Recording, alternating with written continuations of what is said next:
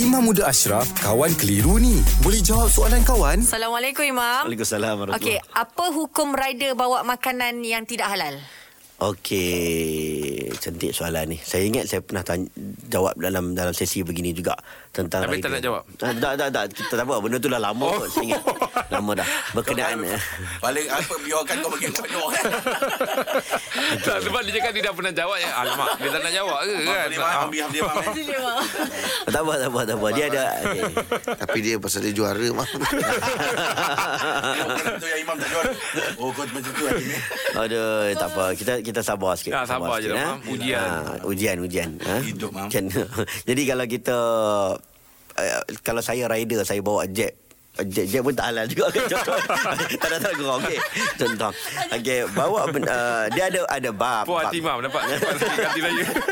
ada ada bab. Okey bab dalam benda yang direct haram. Contohnya khamar. Ha? dah ada hadis nabi 10 orang yang dilaknat oleh Allah SWT termasuklah tak semestinya minum. Yang bawa yang serve dan sebagainya yang tolong. Wa ta'awanu 'alal birri wat taqwa wa la ta'awanu 'alal itsmi wal wal- 'udwan. Tidak boleh kamu tolong menolong dalam perkara yang yang haram. Cuma ulama beza-beza kan kalaulah benda tu bukan direct benda haram. Contohnya dia bawa makanan. Makanan tu makanan yang kita katakan dalam tu mungkin ada benda yang tak halal. Daging tak sembelih sebagai contoh. Dia bawa benda dalam bekas. Bekas yang mana? Biasa yang dia buat kerja ni bawa benda makanan je.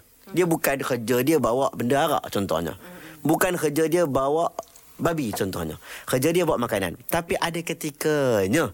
Satu sekali sekala benda yang tak halal itu ada sedikit. Maka sebagai ulama mengharuskan tak ada masalah. Oh. uh, sebab dia benda tu benda jarang-jarang berlaku. Nadir berlaku. Nombor dua ada yang kata lebih banyak yang haram. Maka ulama kata tak boleh. Untuk bawa benda yang lebih banyak benda haram. Secara umumnya hari ini kita faham. Rider ni boleh pilih sekarang ni. Yang saya maklum lah boleh pilih untuk bawa makanan yang halal ataupun non halal ha, dia boleh pilih. Jadi disarankan untuk dia pilih untuk serve makanan yang halal saja.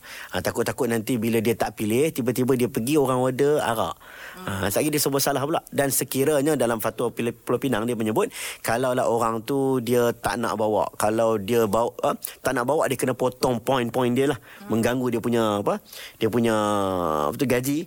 Ha, jadi dia tak boleh nak reject. Dia terpaksa bawa. Maka disarankan untuk dia calculate berapa ringgit upah yang dia bawa tu untuk di di ditazkiyahkan mal. Maksudnya dicucikan harta tersebut.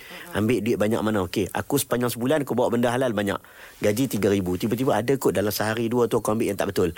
Mungkin dalam 100 ringgit, 100 ringgit tu ambil bagi kepada orang memerlukan. Boleh, tak ada masalah. Baik Imam, terima kasih Imam. Alhamdulillah. Selesai satu kekeliruan. Anda pun mesti ada soalan kan? Hantarkan sebarang persoalan dan kekeliruan anda ke Sina.my sekarang.